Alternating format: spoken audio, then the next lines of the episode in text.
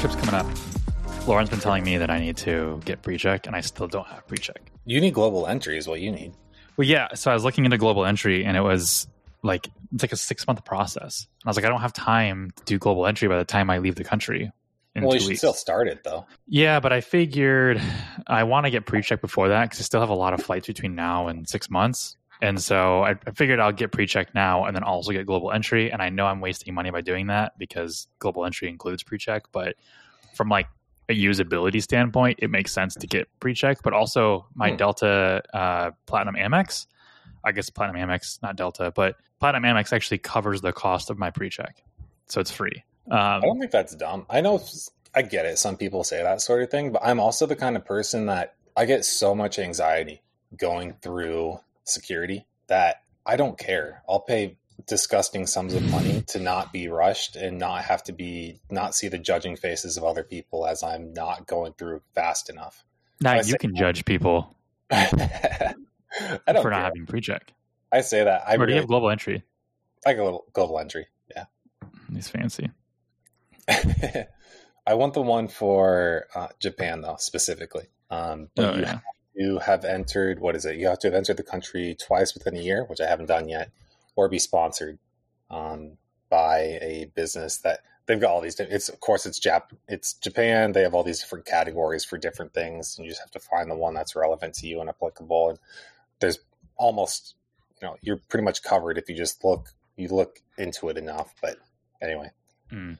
Uh, no, I, I don't think that's dumb at all. I think it's worth it. Um, uh, I'm I happily pay for comfort in many times and in many ways. So I mean, we're paying for comfort going to Japan. We got we got first uh, first class tickets. yeah, I think that's dumb, but also understand. But wait, but it not, but because the tickets were already thirty like thirty eight hundred dollars or thirty like six hundred dollars, like for standard, uh, like like like coach or Yeah. whatever, and then it was forty two hundred for first class. And so for like a Okay. thirteen hour flight, I feel like that's yeah, yeah, yeah.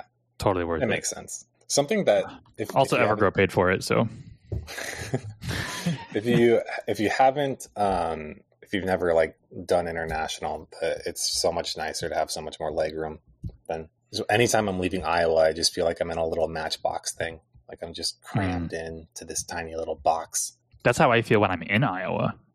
i feel Uh, the opposite. It's just nothing but corn.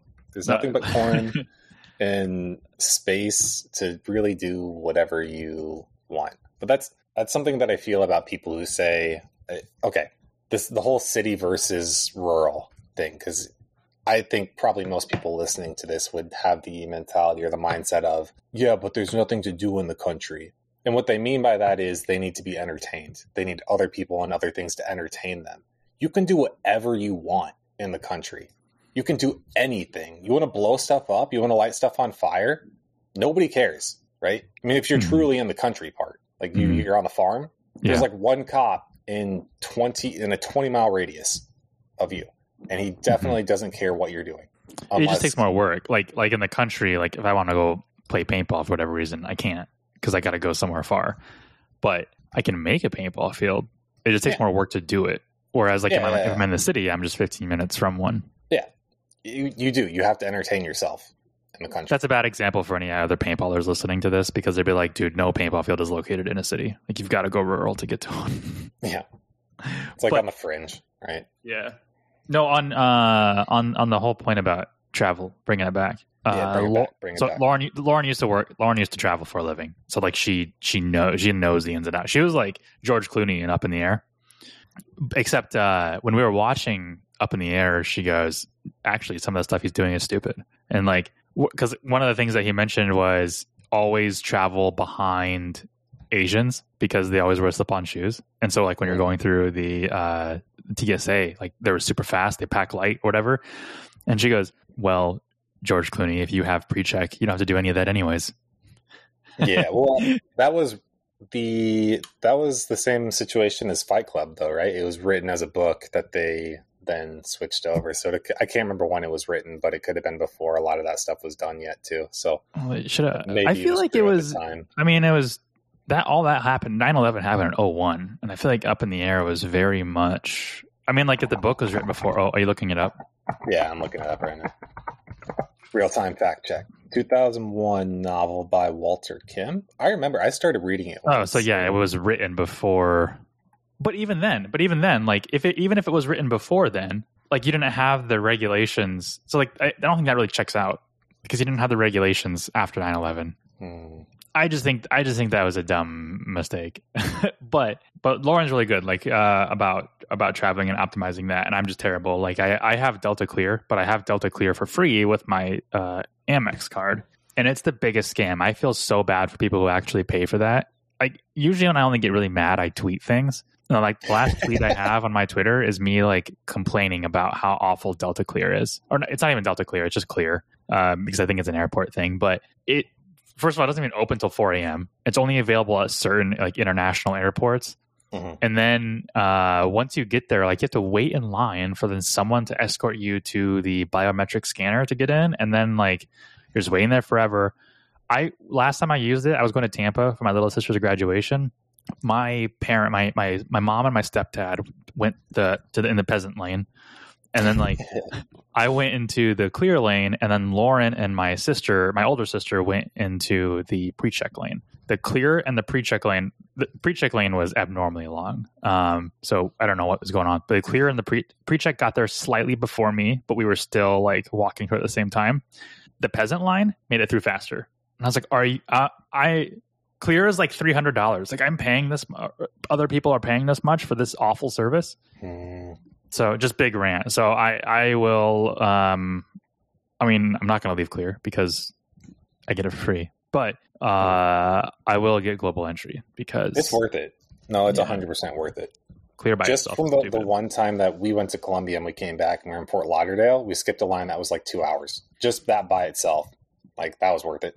we we budgeted like three hours when we went to uh puerto vallarta in mexico we budgeted three hours between flights because we were able to save each other. We were able to save ourselves $600 on each flight ticket simply by booking one ways. So we booked Mm. a one way to uh atlanta and then booked one way from atlanta to puerto vallarta and then a one way from puerto vallarta to atlanta one way from atlanta to minneapolis. And so like every time we got off the plane we'd have to go out of the airport essentially collect our bags and go back through security and so like it made it super difficult in um uh i guess it didn't really make it difficult because we still landed in mexico city as like a layover from atlanta to puerto vallarta but um when we uh the biggest issue was like going from minneapolis to atlanta because it's like ah instead of just like you know going to our connecting flight we have to budget like three hours so we can leave go back through atlanta security and then find our flight. But uh, a hack there. on one hand, this is an extremely pretentious conversation, right? Uh, but I, I also want to say too that this has always been my kind of dream of getting to. Uh, I've always wanted to do this, like travel for business, especially internationally. It's just been my International businessman. yeah, exactly, international businessman. So, uh, not Yeah, not I was saying brag, same. but also Yeah, I love it. Like this, uh, anybody who says if they do, if they get to do the thing that they've wanted to do, I'm just happy for them, right? Like, please, Mm-hmm. by all means, brag. Like, I'm very happy for you, and I'm. That's just how I feel. So I, I want to give people opportunity to, like, look, you've you've earned it, you deserve it. Please brag all you can. This is very much like the providing healthcare for employees kind of thing for me, which is like it was never it never really was a goal, but now that I'm doing it in hindsight, it was a goal because like this is like in my mind visually, this is kind of like what I kind of dreamed of, which is stupid to some people. Some people are like, I've been doing this for years, but for me, like it's I think I still think it's cool. Yeah, it's novel for us right now. Maybe in a little bit, a little bit. That's a relative term. Maybe years from now, we just don't care anymore. It's not as exciting. This is too long. We're gonna get a bad review. We're gonna get a bad review. This is too Uh, long. well, of a, you said you said this was this was novel. So speaking of novels, um, oh, nice. oh, Well done. did it, did it. All right. So uh, today we actually for a while, Cody has really wanted to talk about the the book recommendations that we have for aspiring and or current agency owners. And over the years, uh, Cody and I have both read um, a few books that we relate to our agency, but they're not like not they're not all agency specific books. They've just helped us grow uh, independently in our own ways. And so you might find some in here that aren't even applicable to you, but I'll explain why they're applicable to me and why they've helped me kind of grow, ever grow, and um, you know myself as a as a person. So um, should I get it started? The first one? Yeah. For for what for the record, Jake has a lot more than me, so I'm just gonna like wrap up at the end with my very few that I wrote down. Even though I I a said lot I was, more. I'll- I was I'll- I'll excited share about on my this. like, camera. I've got very few, but These are these are all the books that I have. Well, and they're not even all of them. I, I, there was only like one missing, but um, and I, I'm also I pulled off the one that you also have, so we do have one overlapping recommendation, oh, which means you have to read that. Yeah. you don't have a choice. all right. Well, Um, yeah, Jake, you get started then. What do you got? I don't even know which first one to start. I, I don't even know which one to start with because I can't see these are no in particular order, but I'm going to try to do a particular order.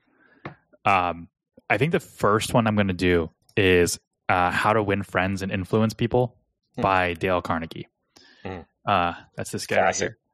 For those of you watching on YouTube in the future, I do highlight in all of my books. I, I write notes in the margins when I can, and I do I do highlights. For this reason, I don't do audiobooks. And I know there are audiobooks uh, and like like Kindle and Amazon, or I guess Amazon is Kindle, but like other audio platforms where you can make your own notes in like the online PDF. Like I want to do it physically because I just want to be able to open it and look at it. And I'm not, I don't want to have to try to log in my account and try to find it. But Why is um, it good? What's good about it?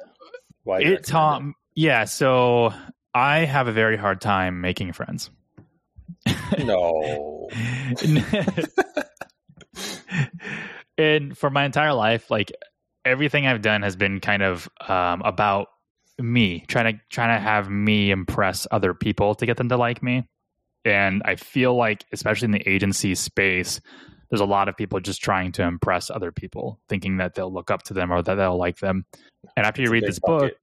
Everybody's What? a crab. It's a big bucket. Everybody's a crab tearing each other down. Yeah, and but after you, I read this book. I wish what I would have done is gone through these before this and picked out like my favorite quote from it. Um, Well, your But- stack's too tall. This we'd be here for like two hours, right?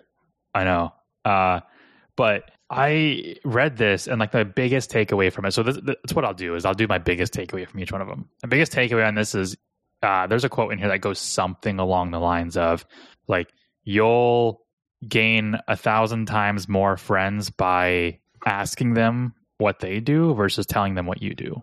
Um, I, I I butchered that. So someone who's read this way more than me will probably be like, no, no, no, it's this. But basically, the whole premise of that is if if you're if you're genuinely interested in somebody, or if you if you act or are genuinely interested in somebody else and what they're doing in their life, and you just don't say a single thing about you yourself without them asking, then people will like you more than if you try to impress them with the things that you've done or accomplished. And so, like sometimes when I meet new people, that I, I I won't even tell them what I do unless they specifically ask, and I won't even tell them even deeper than that unless they ask deeper. So if someone says, "What do you do?" I say, "I'm in marketing," and say, "What does that mean? Like what? Like what's your job?" Then like I might go in, but I I try to keep things ambiguous until they ask. Um, if I can leave, if I can leave like a party or a gathering and know what a lot of people do and nobody knows what I do because nobody asked, um, then I sometimes I feel proud because I can't That's shut up about myself. Yeah, I like to talk about myself a lot. Do you? Do Do, you I think you read the book? Do you think I have? Yeah. Do you? Do you know No, if I have or haven't? I don't think you've read it. I have. You? Ha- oh, okay. How do you like the- it? I liked it. It was a long time ago. Um, Here's why. but- Here's why I don't think you read it though. Like Mhm. because I just feel like you don't care. Like yeah, yeah, yeah. how to I win mean, friends I- and influence people. You're like, why? Uh, yeah. No, I. It's an important skill. Uh, but also, yeah, no, I, I definitely look at many interactions in a calculated way. So I'm Mm-hmm. a robot. But anyway, what's your next one? Uh, my next one actually isn't in this pile that I showed everybody. My next Whoa. one, I just remembered it. It's what is it? The seven uh, habits of highly effective people. So I read. I this was actually an audiobook one that I read uh, in 2017, and I actually read the uh, um, the eighth highly effective skill. And I don't. You can't ask me what they all are um, right now, but I know it's like um, the first three focus on you. The second three habits focus on um, your uh, on on your team, people around you, and then the uh, the uh, the last one is basically like rinse and repeat, sharpen the saw. So I think it's um, if I didn't remember correctly, uh, begin with the end in mind. First things first. I don't remember the third one, and then there then there's like um, think win-win, synergize, and I don't remember the sixth one. Uh, let's look at When my did you read that? habits. 20, 2017. I just said that. Oh, you did. Yeah, that's okay. I spaced out. I talk a lot. So uh, like, you what- didn't. You clearly didn't read How to Influence and Influence People recently because Yeah, you- you clearly didn't listen to anything I just said. That's what you're like. Okay, here here are the here are the seven. Okay, number one is be proactive. Number two is begin with the end in mind. Number three is put first things first. Um, and put first things first is actually it's going to be a precursor to the next book that I recommend. Um, think win win. Uh, five is seek first to understand, then to be understood. That it, that very much falls into like how to win friends and influence people. Um, and then uh, six is synergize, and seven is sharpen the saw. And there's an eighth one too, and I don't remember what it is, but um, I can't like. I know it's hard. I feel like it's a little hypocritical for me to say, "Hey, I recommend these books," but then like I don't remember a lot of them. Is because I f- I feel like I've already changed my persona and my personality to reflect a lot of these principles that I already agreed with. And when you do that, I f- I feel like the line of uh, delineation is blurred between what you learned and who you are. So, um, just keep that in mind. I, I recommend reading it. I mean, if if that's not a good enough reason, then I guess don't read it. Um, but it's by uh, Stephen Covey. So Stephen Covey, Seven Habits of Highly Effective People. Hmm. Uh, so the next one, I'll jump to the like the middle of my pile here, which is the one thing. Um, this is actually a book that I picked up at an airport. Um, I don't remember which airport it was though. Uh, it was a U.S. one, but I forgot to bring a book, and so I brought the one thing, and it is by Gary Keller with Jay Papasan. it's an unfortunate last name. Um, I still follow the principles of the one thing. So I also feel like the one thing is like what you say, Cody, which is like a it's just like a glorified blog post that's like 180 pages long. Um, Mm, wait, let's see how many pages it is. It's roughly oh, it's roughly like 230. But this I the the principle of this book I really enjoyed and and it's actually something that I communicated to Marcus, my mentee who is um just uh what diagnosed with uh, ADD or ADHD. I can't remember. I have it too. Um, uh, but I can. It, it's so hard for me to focus on literally everything. But the one thing, like, really shows you, like, hey, what is the one thing you could do today that will set you up for this week, or what is the one thing you can do this hour that will set you up for today, or the one thing this week that will set you up for this month, this month, this year, and you just keep thinking like that. And that way, when you feel overwhelmed with all the things that you have what is you just have to think to yourself what is the absolute one thing that i can do right now that will benefit me for xyz and you can extrapolate that to whatever. What is the one thing i can do this month that'll set my business up for success or my agency up for success by the end of this year? Um, and i i've kind of taken that and done the three things. So because i can do three things in a day um, so my my question to my and I can do three things in a month. I can do three things in a week. Just depends on different magnitudes. But I always say like, what what are the three things that I can do today that will help me? And and one thing like really extend it really talks about like individually too like what's the one thing i can do and you can ex, you know expand this to different areas of your life what's the one thing i can do for my marriage that will that will help it today what's the one thing i can do for my business that'll help it for today so for me i only have like um two things. I have um, business and personal life. And so, like, I say, what are the three things? So sometimes there's two business things and one personal thing. Sometimes there's two personal things and one business thing. It just depends on how far the pendulum has to swing. And uh, that's really helped me just kind of keep things organized. Um, and also, what I do on a little tangent is like, I have this uh, book uh, here. It's just a, it's a, this is my to do book. It's it's teal. It's, it matches the cup you got me actually. Oh, Uh, it's like a journal, like a yeah, to-do, and a It has a beaver on it, and it says "damn it." uh, but yeah, so Lauren got this for me, and it, it is a journal, but I use it as like a to do list. So you look on this page, it's like checkbox, like check boxes on everything I have to do. So in the morning, I write out what I have to do, uh, everything, and then I separate or I put a star next to the main ones I need to get done. Like if I get none of these done today, what are the three that I have to get done? And then at the end of the day, I rewrite everything out so nothing is crossed out on a new page. So like a fresh slate. And then I start the next day with that and reviewing it and rinse and repeat. And that has like transformed my ADHD and my productivity. All right. Next one. Next one. Start with why. Simon Sinek. Oh, Uh, I haven't read this book in its entirety. I've skimmed it, and I've also followed Simon Sinek for a while. But his um, this book really does cover his uh, Golden Circle uh, presentation. If you haven't seen that, it's a really good watch. At some point, Simon Sinek and Start with Why is cliche. I mean, he's very much like Gary Vee now.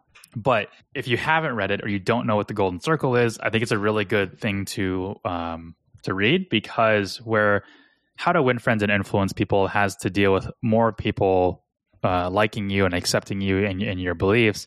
Start with why really shows you how to get people on the same boat as you and believe in the things that you believe in, especially from an organizational standpoint. So if we hire people and we want them to have the same goals that we have, how do we get them to do that? And it starts with the question, why are we doing this? Um, and if your question, if, if the answer to that question doesn't motivate the people below you or that you bring onto the team, then either you're bringing the wrong people onto the team or your motivation for why probably needs to be reflected on. Um, I put the master key to riches in this pile, good. but I put it in this pile for you because I have not read this book all the way through. I only read like the first like 30 pages, I think. Mm. Um, so I wanted dense. I wanted you to to give you don't have to recommend it, but I want you to give a brief rundown of why you recommended this book to me. uh, why I I can't remember. I can't remember why I recommended it to you. I feel this was a switcheroo. Like I was just ready for all your books, and I'm just here eating my popcorn. Like ah, yeah, Jake's got this book. And So by um, Napoleon Hill, and he also wrote um, Yeah, uh, Think and Think Grow and Grow Rich. Rich. Yeah, which I Yeah. think you also recommended, right? yeah, I, I think Master Key to Riches is the the deeper Think and Grow Rich. Uh, it's a little bit more metaphorical and that sort of thing, but honestly, the only thing I can remember about that book at this point in time is there's a very short, like maybe two pages max, about uh, spouses or significant others and how it's important to whoever you're with to have them be on your team and be supportive. And that's a really critical thing. And Mhm. if you're not having that, uh, you got to reevaluate your life a little bit, I think. And I agree with that.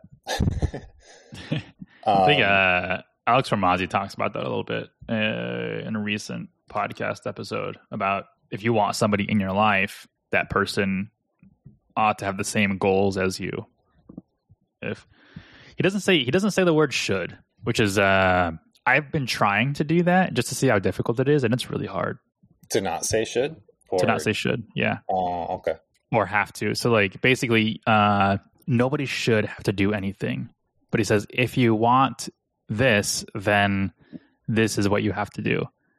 But if you don't want that, then this is what would be ideal or something. Yeah, I guess should kind of implies that you're making assumptions on the other person's motives and goals and that sort of thing. Then you mm-hmm. can't really, there's no reliable way that you can gauge somebody else's devotion or dedication to a particular thing. I, I can't remember if I so I've been diving in, into the whole guru space, and uh, because I you know I got it, you know one of my books in my list here is Art of War, and got to know your enemy, Sun Tzu. so I, I've been I've been diving into the guru space, and for forever I'm like, oh, Alex Hormozi, just another like newer guru, and I know I know he's not newer. He's newer in terms of relativity, in terms of like the public eye, because he grew his business in private. But um, I I think my perception of Alex Hormozi was wrong uh, because what I hate is his followers. His followers are like Tool fans, like the band Tool. well, like like Tool is good by itself, um, but like their fans are just awful. And every time I saw like other fake gurus who like quoted or like aspired or followed or or whatever, um, Alex, I was just like, God, I hate Alex Hormozi. But then like I started like actually listening to his stuff. I'm like, oh, I I feel like he's just attracting, uh, you know, a, a, a big audience, and a lot of that audience is is full of bad actors. Because there's nothing that I there's very little. I'm not going to say there's nothing. There's very little uh, I disagree with uh, Alex Hormozi on. But he did have he did have that episode about uh, it wasn't an episode about it. He was just asked about you know having a, a spouse. So uh, it just related Oh, cool. to that. But uh, all right, what should I do? Should we do? Um, you said the art of war. What's what's touching right. that one physically? the we'll jump to the. Oh, it's like on the bottom. Oh, What's what's touching it? Uh, the, yeah. Oh, I have two arts of war in here. So that was I- important. no, I, so there's a bunch of different translations of the Art of War. Um, I don't like the Art of War that much to have two different translations of it. I have one that I bought, which is a very thick boy. I got that in 2017, but 2017 was a big book phase for me. But what I thought I was grabbing the second copy of it, Lauren got this for my um, my wood table over there as like a decorative piece. But I thought it was um, Niccolo Machiavelli's The Prince. Mhm. So uh, that's what's touching it. So I'll cover both of those since they're kind of odd topics. So the art of war, again, a thick boy.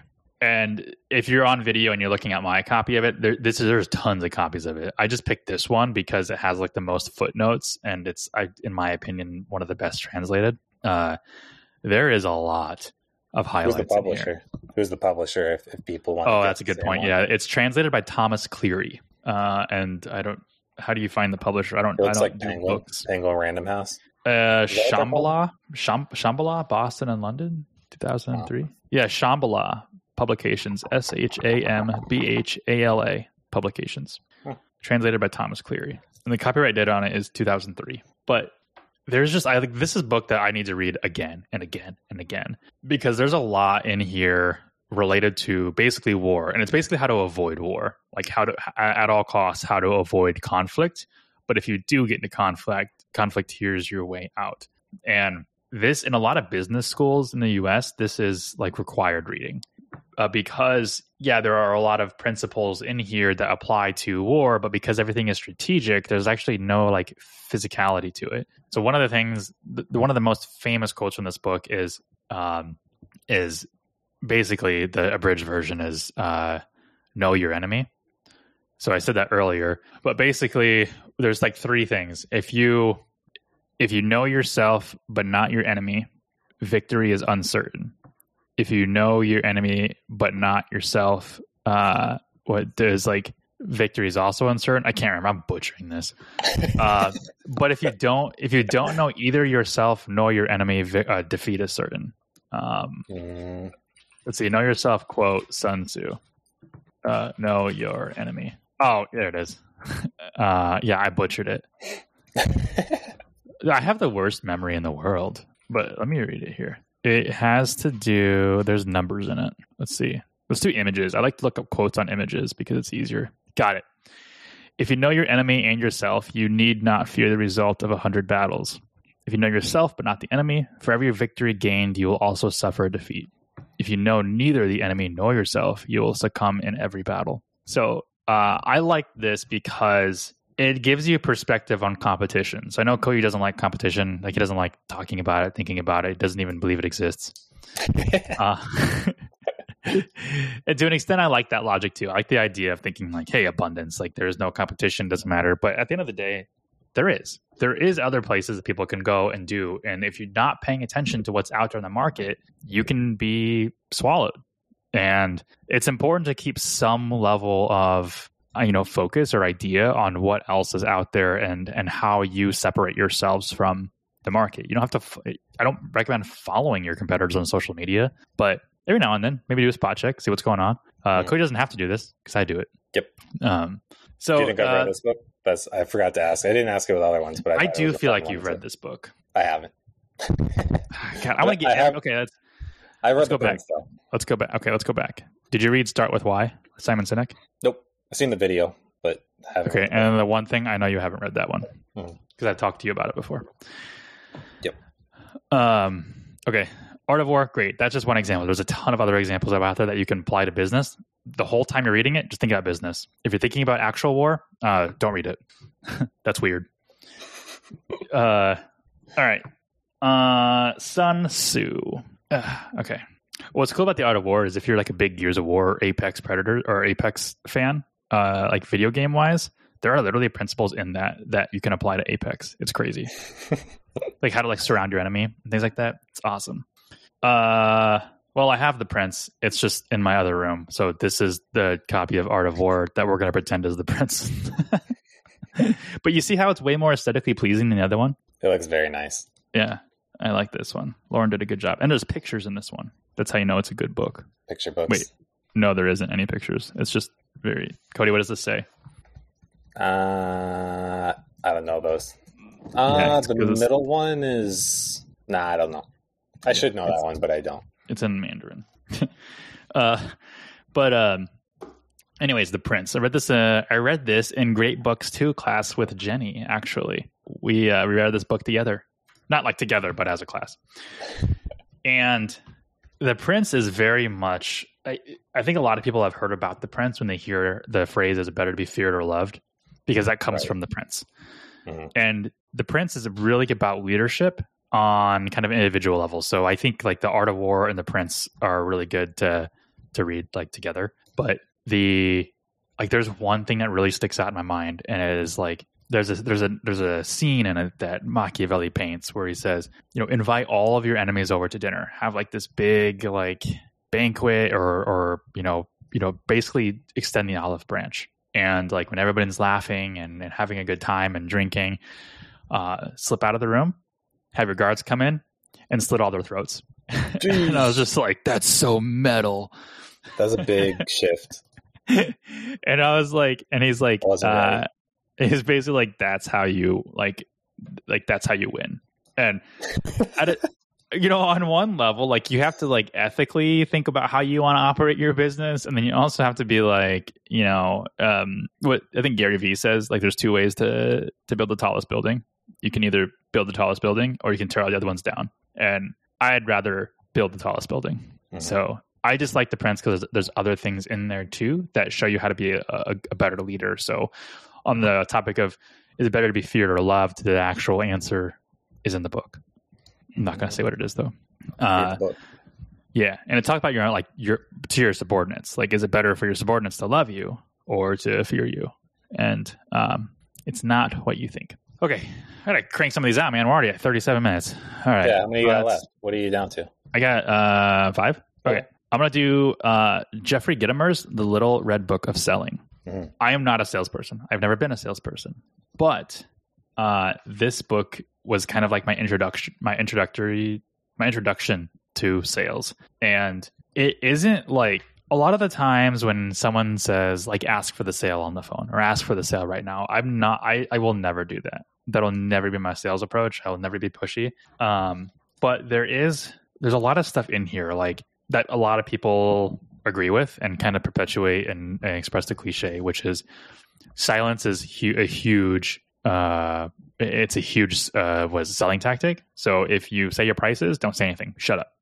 Like when I worked at our old agency together, there were like some of the when when they were hiring new sales reps and the sales reps were on like a pitch with the regional manager and the regional manager was just like okay say it. And i'm like they said the price and he, and he would like put the phone on mute and he would say okay shut up. And then there would be like like a weird 60 seconds of silence. Nothing and then all of a sudden like it becomes like this this game of chicken where it's like okay, who's going to break the silence first? Because the first, but the person to break the silence first usually loses. And uh, and the dealer would come back and say, the dealer is the client, and they would say, all right, like let's go. And I've used this on all our sales calls sales calls a lot. Well, I'll just say the price and I just won't say anything. And sometimes I'm I feel like I make them feel awkward because I said my price and they thought I would say more and then like I didn't. I'm like, that's what it is so do you want it or no? and like, uh, but the other thing that I really liked about it in this book was there's a there's a phrase that uh, Jeffrey Gitomer really likes. He's got this whole blog you could follow him. I think he, I mean, last time I followed him was like 2018, and uh, he posts like daily like sales tips. But one of them was uh, people hate being sold to, but they love to buy, and I thought that was really important. So it was it basically illustrating like try don't sell any to any to anyone at all, but get them to buy your product by way of realizing that your product is solves the challenges that they have. So if you're going to somebody and you're saying, "Hey, my business is or this product is going to increase your sales or increase your revenue by X percent, you're going to get this many leads." What if that wasn't their problem though? If that's not a problem of theirs, then they don't want to be sold to. Now, it, when this usually works, when those tactics usually work, like we'll increase your leads, we'll increase your, um, you know, your uh, your revenue with our marketing programs. When that does work, out of the hundred people you cold call, and it works ten times, if that, maybe uh, one time, it's because you called somebody who was struggling with leads, and they are buying the solution to their problem. So this book really teaches you to focus on the problem of the business owner and not what you have to sell. All right. I, that's like the only time I'll ever talk about sales because I hate sales. I the, the one that I didn't write this one down, but it made me think of the boron letters by Gary. I had I was gonna bring that one in for you. Oh, really? Yeah, was, yeah. yeah. The only thing I'll mention from it is that because you're saying, I think it's very common in our industry for people to negotiate and try to haggle down prices and that sort of thing. And there's a part in the book where he talks about um, similar concept. You'll have the client say, "Well, let's do this," or "Let's try this," and he equates it to, I think it's a heart surgeon, is what he says. He's like, "Do you go to your heart surgeon, who is an expert at heart surgery, and say, "Well, what if we try this? How about we try it this way? What if we don't do it like your expertise knows, but what if we try this instead?" Like, no, that's weird. So why do you do it in advertising? Why do you go so, to the person who is an expert in advertising and say, uh, "How about we I'll pay this instead, or how about we try this tactic because I think it'll go better. It's like that's it's insulting. It's an insult mm-hmm. if you are good at this and you value your expertise in the field. So anyway, I, I like that. That was a good. That was a good uh, add on to that because it, it was. It's very much how I sell, which is I don't, I, but people buy from me. So you know, if you don't like the price, like that's fine. Go somewhere else. Uh, but we know know our prices. But um, just for some background letter, the information on the Boron letters, it's definitely worth a read for sure. It's it's a relatively short book, um, and I have two copies because Cody sent me one, and I was meant to send back send send it back, but I started writing in it, and I was like, oh, and I feel like you sent me another one, and then I still have it. so I, uh, that's something that I do. Uh, I if I feel strongly that somebody would benefit from a certain book or something, I just buy it and ship it to them because I that's I don't know. I, it happens all the time where I have I have feelings about book recommendations. I guess the first one that I what are your bothers, feelings? The first one that bugs me the most is that people recommend books to other people not because they think that they'll help the other person, but because they were helpful for them, and that's not helpful to the other person. So what, the best example. So this whole this whole podcast. uh, I didn't I didn't put mine down that way though. So um, was it? I lost it. What was I going to say? Oh, okay. Mark Manson, right? I very cool, very good writer. Uh, I've read a lot of this stuff and I like a lot of it. I think he's very interesting. When the and then I'm, I'm going to break the the PG thirteen taboo here, and I'll probably drop the f bomb more than once just because it's the title of his book. Do you mean you'll you mean you'll drop the SpongeBob dolphin squeak? yeah, please edit it out then. So I'll, I'll, say it slowly so you can you can beep it. His book, uh, "The Subtle Art of Not Giving a F-, right? Mm-hmm. Uh, I don't. And Jenny's laughing. She's right next to me. I can't tell you the number of people who said, "Cody, you should read this book," and what they actually meant was, "Cody, you could have written this book." right? It's. It, and it's it's nice and it's flattering, but I think that's important when you you, you, you, can't you you couldn't have written that book though because that's how little you don't give a. F- yeah, I think so. When I think of book recommendations, I don't think that way. I don't think, oh, this was very helpful for me at this point in time in my life. So, you know, um, I'm going to recommend it just because it was. No, I try to think of the other person and what they're experiencing and what might help them. And I think, even so, there's another. Um, maybe I can dig it up and maybe you can drop it in the uh, in the show notes. But it's called what's it called? It's an article called. It was on the All, I think, and it's called like um, "Advice is Worthless" or something like that. And it goes into the logic of why why people are weird with advice and the main thing being when people ask for it they're usually seeking mere information. They just want to be told back the information that they're looking for right? And if they don't mm-hmm. they're seeking for, they're not seeking for advice or seeking for validation. Right right right. Exactly. Mm-hmm. that sort of thing. So let me write it down. I'll try to i'll try to dig that up and see if they can if we can find it. Uh, an interesting fact in the boron letters that's actually written that there it's a it's a book that's compiled by um, Gary Halbert's son Bond Halbert, where Gary is actually in uh, prison and he's writing letters to his son about basically you know advertising and sales, and then so Bond puts it puts it together and then you know makes all the money off of his dad. Um, I'm pretty sure they split it. I don't, I don't know how it works, but it was it's really cool to read that and knowing that like all these were like written in prison, and then like Bond applies it to like actual life um, and actual marketing. Hmm. Um, yeah, but, it's it's one of the better ones I think as far as marketing books go. Um, it's not my top, but I do. If you've read the other ones, then I think it's a good read. So there there is one book that I sent you. So so Cody does this thing where he he sends me books that he thinks I should read, and then I don't read them. um, Even though I do all the work, I'm like, I there, there are some. Though. I, I, read the Boron letters. I started reading the Master Key to Riches. I didn't finish it. Yeah, um, it's fine. I don't actually care. Uh, you sent me a rework. I read that, hmm, which is yeah. on the list. Um, and you sent me on writing well, which is on the which is on your list. Um, yep. so I sent you Profit First by Mike Michalowicz, mm-hmm. and this, and I I don't think this was a book that Cody would have taken anything from, but as a CEO, I was like, this is the direction the business is going. So read this book and and understand how our finances are going to be handled. But I think after you read it, you're like, actually, yeah, this makes sense. It just needed to be about 100 page pages, 100 pages shorter. Yeah. Um, I haven't read Simon Sinek's book, but I imagine it's there's a lot of that, right? I, that's yeah. this is the nature of the modern world is that cliches are summed up easily, but if you want to sell it, you have to extend it and prolong it so that people feel better about spending their money on it instead of just accepting that most of the problems in the world aren't new. Uh, I digress. This is me and my stoic life. Yeah. Anyway.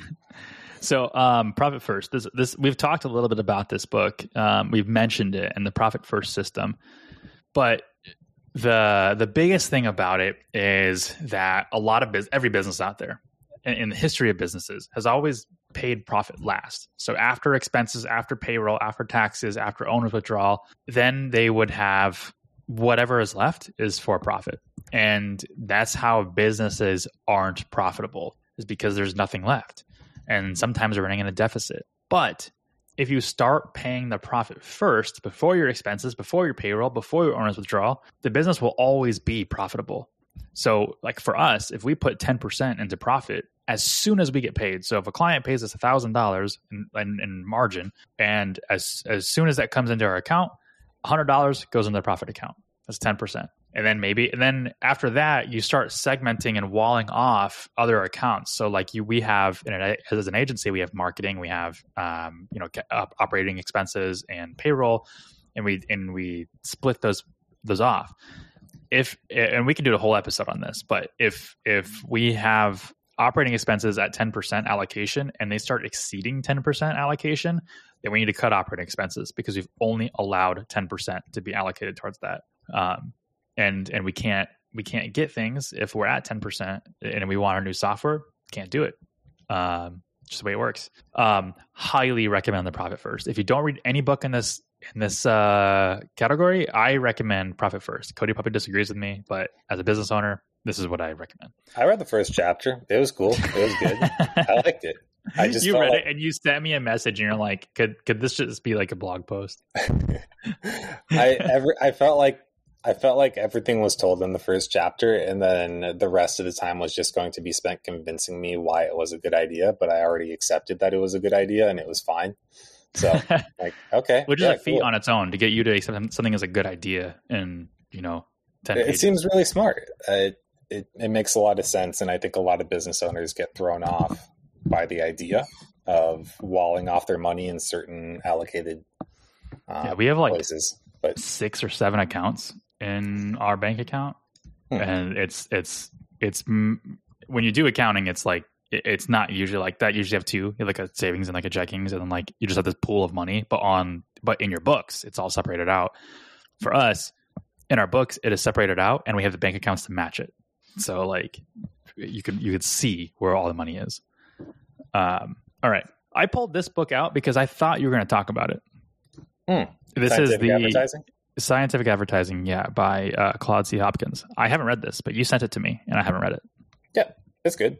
I, I put it you- on the same tier as the boron letters. Um, I, So not me, not these- quite worthy to be on your list, but worthy to send to me. Uh, I was okay. I was under the impression with the list. I'm like, okay, if they're only going to read three books, if I tell them three books that they should read, then that's what I was going to do at the very top. But So we didn't talk about that at all. You're just like, let's do book recommendations, and I'm like, here's all mine. uh, my bad. Okay, uh, it's it is a good book. I I think there's a lot of things that bother me with modern advertising, advertising and marketing, and it's the industry, and it's people really just trying to validate their own beliefs that have been perpetuated and they believe um, because somebody else told them, and it's not really founded in anything. Yeah, it doesn't really make Oh. sense. So scientific advertising is a it goes back to it's an old book. I, I'd say go look for it on eBay somewhere um, because it's it's very old. But it just says your advertising should prove that it's worth it. If it's not, then don't do it. You Mhm. whatever money you're investing, you should be getting a return on it. And if not, it's not effective marketing and advertising. That's the, Like all, the all the like the book. quote unquote branding, or like, I'll get you Hmm. more TikTok views. Like, who gives Exactly. Views, impressions, all these things. If you aren't seeing a positive return on your investment, it is bad advertising. Mhm. And of course, nobody likes to, yeah, nobody, especially once you get to the whales, the very large clients that have huge marketing budgets. And uh, why not? Right? If you're in that position where they're going to be spending the money anyway, and if you don't tell them how they can spend it, they're just going to go find a different place somewhere else. Because at that big of a company, once it gets that size, they have a budget and it's their job to spend it. They got to put it somewhere. And if they don't, they're going to be in trouble. It's a very weird place to be. But anyway, I don't have the book here, but uh, Gary V's Crush It, and and subsequently Crushing It, the the follow up to it. Um, for those of you who listen to the, the the podcast qu- frequently, I don't really favor Gary V. I don't hate him. I just uh, just kind of find him cliche, and he's like he's like the Nickelback of gurus. Just like Nickelback. it's just like he wasn't bad when that's all he was, but then like He's like a guru Every- meme now. Yeah, he's just he's just a meme, and and I think I think he he dove into a period of like just like saying shit for shock value, and uh, that's where he lost me. But um, those books actually kind of kickstarted the agency of you know one you know picking a niche and sticking to it, and then two also being becoming an authority in that niche. So if you listen to our episodes on uh, how to write for niche publications and just like you know building relationships, and then also I feel like we had one. Uh, another one, but uh, about just kind of being that face in the industry and crush it and crushing it, like really drive that home. And crushing it gives you actual examples of people who have applied the the, the principles and crush it. A little, background is I accidentally read Crushing It first because I thought it was Crush It, and so like I read it backwards, and it was still fine. Like I didn't even know there was a prequel until like I finished Crushing It. So um, if you can find either one of them, I would recommend reading them. Okay, Next one I have on the list is Fifty Shades of Grey by E.L. James. Are you serious? no. It was just in the sack. So, Lauren, I told you about my little table over here. Um, she has three books on there for decoration. One of them is The Art of War. Uh, the next one is, uh, where is it? Oh, um, The Wealth of Nations. Ah, Uh, Adam, John Adam Adams? Smith. Adam Smith. John Adams There's- is a founding father. I was like, there's an Adam, right? Yeah, It- I know. was I, just- I get it. it was some super hit- white guy name. Uh, yeah, I get Adam Smith and um, Adam Scott from Parks and Rec. Oh yeah, um, but I, um, yeah, by Adam Adam Smith, and it, it's basically the uh, the capitalist version of the Communist Manifesto, Hmm. uh, Right. which I also have. I also have the Communist Manifesto. It's it's in the other room. Uh, that's that's an art of war thing. Know your enemy. who wrote who Uh, wrote that one? The Communist Manifesto. Karl Marx. Yeah, see, his name's so much easier to remember instead of two two white. What, what's crazy is they're both e- like yeah they're, they're both easy to like to say but like to remember it's like ah it's one of those white guy names um I think it's because Marx is it's with the X, right? yeah So for some reason that just sticks in my brain easier. Like maybe if Mhm. this, I can remember what is it? John and Smith, Smith, Adam Smith. Adam Smith. See, come on, it doesn't get more white guy than that. You can even mix him around. Maybe his name. If, if you told me his name was Smith Adams, sure, yeah I I believe you. I have no reason to think you could say any other white guy and just throw Scott Smith. I, I come on, it's not fair. so Anyway. I have those three books. I have uh, the Art of War. Uh, it starts with they're stacked on top of each other, so it's it's um, the Wealth of Nations, the Art of War, and the uh, and then Fifty Shades of Grey. And Lauren did that. She was like, "I'm going to make this office very classy," but then she put she ordered Fifty Shades of Grey and she put it on the table and she like think, trying to think I would- wouldn't notice. uh, and so I just left it there. And anybody who comes in the office, I just wait to see if they find it. Um, and I, I posted a picture on my Facebook page actually of all these books, and I snuck Fifty Shades of Grey in there. And uh, some people liked it, and then some people like called it out. They're like, "Wait a minute." someone someone goes, uh, "I agree. Agencies should focus on getting a pleasure room." and my thought process is like, "Well, I didn't read it, so I wouldn't know." Huh. I was gonna, I was going to ask that. I'm like, have you read it? No, I think I did watch it, but maybe just bits and pieces of it, not not It's in, not book. entirety. You showed it. It's. I was surprised at how thick it was. you know what else in this book is thick? Yeah, I, yeah, I opened that up for that. Uh, all right, moving on to real books. Um, I'm going to do uh, the E Myth Landscape Contractor. So this is by uh, Michael E. Gerber and co-written by Anthony C. Bass. Anthony C. Bass is actually a person in the landscaping industry, and Michael E. Gerber is the person who wrote the E Myth, the original E Myth. So there's the E Myth stands for the like I think it's the entrepreneur myth, but it's he he does all these offshoots, all these niche books, which is smart. Niching down. we should do an episode on niching down. Um, but uh, it was really cool because a lot of people in my industry, a lot of landscapers were reading this book, and I was like, I should read the book to know what they're talking about. And so it really just helps me understand uh, what a good landscaping company looks like from an internal perspective. And so it allowed me to not only come into this just from a marketing perspective, but also being able to apply uh, what I know about marketing into my clients' world and understand some of the struggles that they have, not only with just you know getting leads, but also you know pricing their services or uh, finding you know clients and or not clients, uh, employees, things like that. So if there's an E Myth for your niche, I recommend picking it up. Um, or just read the E Myth Contractor and the or the E Myth um, in general. E Myth is a good book. Do you think I've read assume- that one? I assume no. Yeah, you're right. I haven't. I think Dave. I think Dave was the one. I asked him once what books I should read, and I think it was that was one. He said like two. That was one of them, and he goes, "But you probably could have written it." So it's, I think it was Dave who said it's fine. Like it's it's all Hmm. about systems and processes, right? And like Yeah, unsexifying the entrepreneurial concept and how it's actually not super exciting. The actual work is pretty boring, and that's where you Literally- get the growth part. literally the subtitle of it is why most landscape companies don't work and what to do about it. And so I think I think the original title, the original subtitle is like why most companies don't work and what to do about it. So the Mhm. E Myth, why most companies don't work and what to do about it, just by itself. Uh, hey, you don't, you guys don't know Dave, but if Dave recommends a book, you should read it.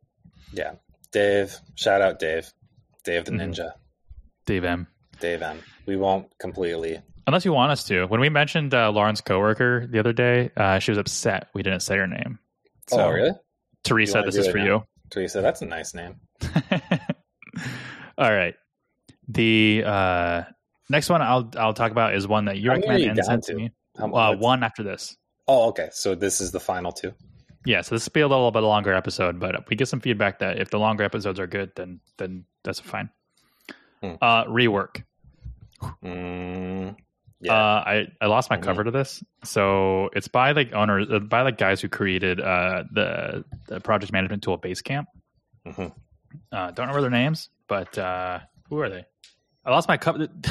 Their, their information is only on the cover. I Uh, can't remember their names. They're the Basecamp guys. That's what I know. rework rework or Jason Fried or Freed and David Hansson.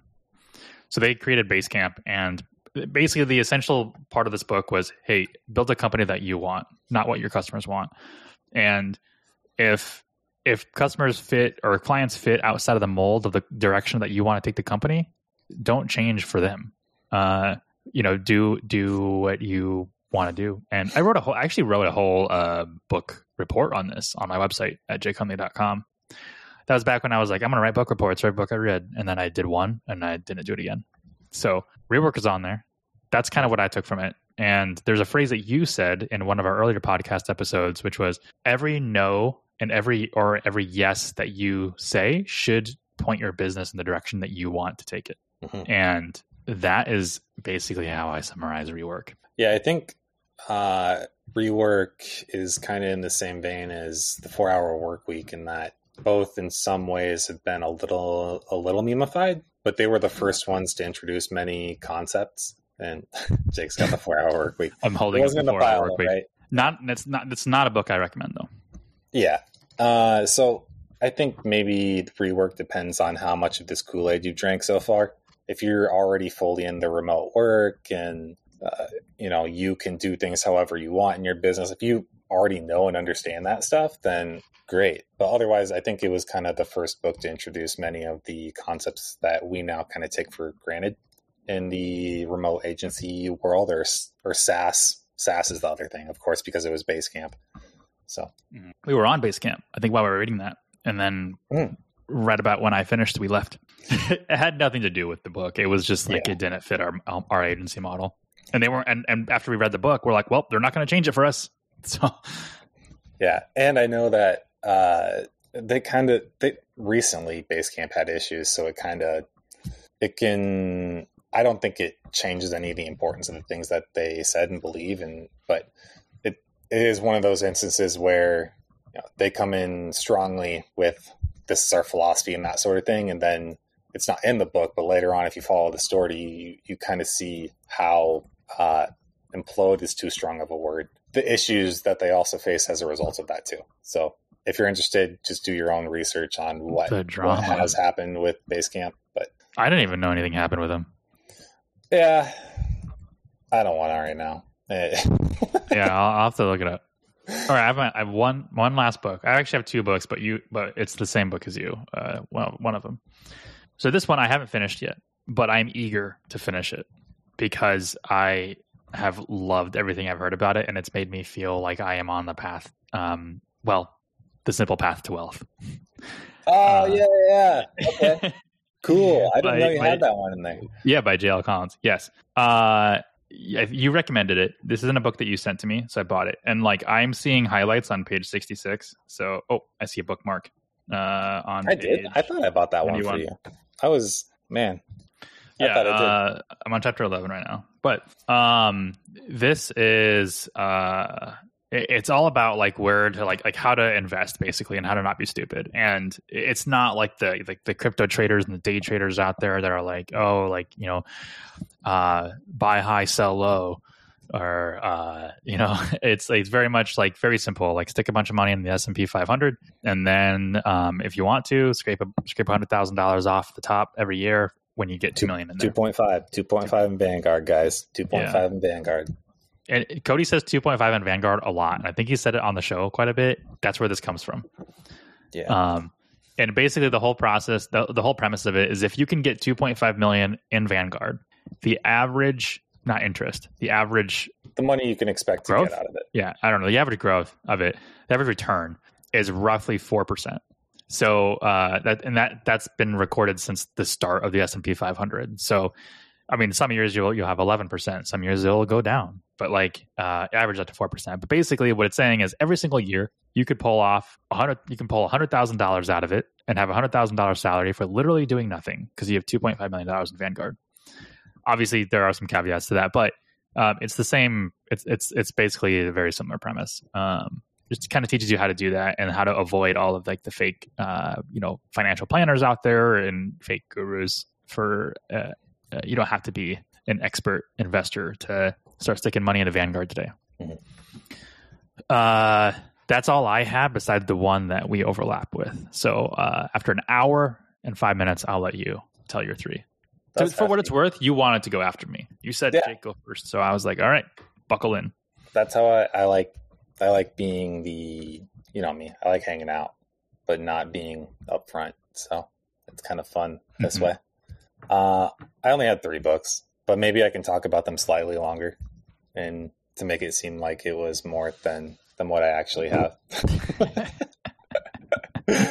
uh, okay, and uh, yeah, if you only read three books, I think most people would benefit from all of these in one way or another. Uh, in business and in the digital marketing agency space, and the first one is On Writing Well, the classic guide to writing nonfiction by William Zinsser. And this is one that I buy with newbies and read along with them because Yeah, I think there's Eva. so Mm, there's so much to get from it. So it's kind of split in two parts. I think the first half of the book is only I can't remember how many pages. It's comparatively short to the whole thing too. You don't even have to read part 2 if you only read part 1. The main thing about it is that when okay, when you go to college, everything that they teach you about writing is the opposite of what you should actually start doing in the real world if you start beefing up your vocabulary to seem more important than uh, it is, like people intentionally make things difficult to seem important. I've said this before that uh, novices complicate things to prove their worth, and experts simplify them for the same reason. Same thing goes with writing. I strongly believe that if you write concisely and clearly and simply, it just goes along. It, it goes so much better. Um, with client communication too. So it's a great one for simplifying and, and learning how to write well. And uh, I think everybody can take something away from it. I know I have, and even when I reread it, I still take things away from it. There are there are actually four parts to it. There's Four? the principles. Yeah, so I've got it in front of me. This is what it looks like. Um, I think maybe my my the copy was only the old editions. the principles, uh, the methods, the forums. So the forums is where like you stop. You don't read the forms. That's I didn't read the forms. Um, I, I did read chapters eleven or uh, chapters eleven and sixteen, which are nonfiction as literature and business writing, um, or business writing, writing in your job. Mhm. Um, but they have other like how to write, like write about places, like in travel, or how to write about sports, or how to write about the arts and humor. And then part four is the attitudes, and this would actually be a good part uh, to read too, because this talks about like the sound of your voice and like, um, you know, how some things can come off if you only read part one, like Cody, which is like, which explains why uh, some of your directness can kind of be off-putting because you didn't read part four. Yeah, that makes sense. I will say, like, you get the message across, but I'm just like, is he mad? I'm a robot. It's fine. I know it. And What are the other two? Um. Okay. Other two. Did you have this one? Uh, Influence the Psychology of Persuasion by Robert. I don't know how to say his last name. It's like Cialdini. I probably butchered It'll be in the show notes. Um, no, I only had how to win friends and influence people. Okay. So this one, I think if you read one marketing book, this is the one you read. I, as in, I majored in communication at college, and I took many courses that were marketing adjacent. And I was surprised in that most of the things that I learned in classes that I spent a lot of money for were really just covered in this one book. So you can get most of that college education just by reading this, and it's the basics, the very fundamentals of marketing. I think it's marketing 101, and you should read it for that reason. Mm-hmm. Nice. I, I'll. You haven't recommended it to me yet, so I. Really? Yeah, I don't. I've never heard that. Uh, oops. Sorry. Send me an email about it, and then I'll purchase it and not read it like the rest of them. Like you, you got me the Count of Monte Cristo as like a fun read, and I was like, this book is so long. like, Yeah, I watched the movie. it's so good though. If I, I will, yeah. eventually I'll read it. I'll, eventually I read it when I get to the point where I'm like, you know, it's a beach all book. the time. Like you got it. Yeah, no, you need all the time in the world to read that one because it's going. It'll take you half a year. No joke. Mhm. I don't like audiobooks either, so I'm not gonna like read it. I just I feel like that's cheating. Okay, Alright, what's your final one was Breakthrough Advertising by Eugene Schwartz. Uh, I this is one I can't even remember if I've gotten to the actual end of the book because every time I reread it, it blows my mind. Um, it is one. It is the most condensed Expensive book. book in the history of books. It is extremely expensive, and if you only get one book, let it be this. Like if you want the book on advertising, it's this one, and it's littered with you know typos and it's terribly. The publishing quality is awful, but the material is it's just amazing. Um, it teaches you how to do good advertising. I still haven't read it. It's like two hundred dollar book. Yeah, yeah, and it really, it I can't hype it up enough. Textbook. It is. If you only have one book issue, and there have been times where I remember when I was still at Spin Tech, I just I would reference it. I'd look it up and like just flip to different pages because it gives examples and ideas on how to do different things. And yeah, there's there's so many concepts that I've learned from there that I've had to explain either to other marketers or to business owners because they seem just they seem innate, like you should know them, but uh, it explains them obviously so that you're able to understand. I don't know. I'm not doing a good job explaining it, but um, you should read I- it. I do recommend I, it. yeah, I really want to read it. Uh, I just there's a PDF version online, but I'm like, I'm not going to read a PDF. I'm not going to read in one of those damn electronic books. I want a real thing I can hold, like you. uh, that's all. Those are all the ones that I that I had. Those are my big three. you said to um, have you said to have a fun book to read, and I just I don't have one. My fun book would be The Art of War because I honestly I don't read I don't read as much as people say, and it's funny because it, I kind of go on. I thought about like getting audiobooks now because I run a lot, and so I'm like this would be the perfect time to listen. I can read you know infinite books because I'm double. I'm, I'm you know I'm I'm double timing, but I would still have to purchase the physical copy and then sort through it and do my highlights. I just mentally I have to do that. And I remember you saying all the time, you're like, you only have so much time in your life, and taking a, a reading a book takes up time. So I have to decide at, at which books I'm going to read before I die. Because if Yeah. I read one book, that means I can read one less book before I die. yeah, you think of all the books that are out there. I've spent the, this is these are one of my this was a shower thought one day of like you know think of all the books that exist in the world and then think of how many you read in a year and then how many years you have left before you die right so if you read one book a year and you've got 50 years left. You're going to read 50 books and then you're going to die. So those better be 50 good books that you choose. Or you know maybe at some point in your life it's going to change you retire you'll be able to read more that sort of thing. But um, i'll be honest in the last two years three years it's just been purely japanese books like language learning books. I haven't read any you know with a few exceptions haven't read very many uh, business books or that sort of thing I started reading the Four Hour Work Week just because um, I hate the people who do read it. So I'm like, "Ah, I gotta, I gotta read this. Um, and uh, or I don't hate the people who do read it. I hate the people who like follow it to a T and they only took like half the book or not even half the book, like a tenth of the book, and they're like, I can only work four hours a week. I'm like, yeah, but you have to work 80 hours a week for 10 years first. like that was the whole point of the the, the first part of the book. Yep. And uh, but that's why I started uh, reading that, and, and I do that with a lot of books. I do a lot of videos too. Like I don't like to, but I feel like at some point it's kind of my job. Yeah, I've gotten very good at quitting books too. I used to not do that. I would start reading and then I, I feel like obligated to finish it because I don't know why. Because I was told that it was good and therefore I should give it the full attention that it deserves. But now, like I read page one and if it's not slapping, I'm out. If you you you can say you'd be like, oh, you know, anybody argues that you can't uh, you can't commit to a book, you can say that's right. I commit to myself. yep. Uh, this is good. I feel like this is good. I feel like we we let a lot of uh, listeners know that we do uh, read sometimes. well, and b- before I went back to college, right, I read a lot. I read a lot more. And it's not that I'm not reading now. I'm still reading an absolute crap ton. It's just I'm reading a lot in Japanese now. Um, so nobody's interested in that though. No, no. We should do an episode on all the books we hate. Mm, Uh, know. I'll start. I'll start it off. Uh, Grant Cardone's 10x. I'll, I'll say no more. Um, actually, actually, I will. I just thought it was very redundant and unrealistic.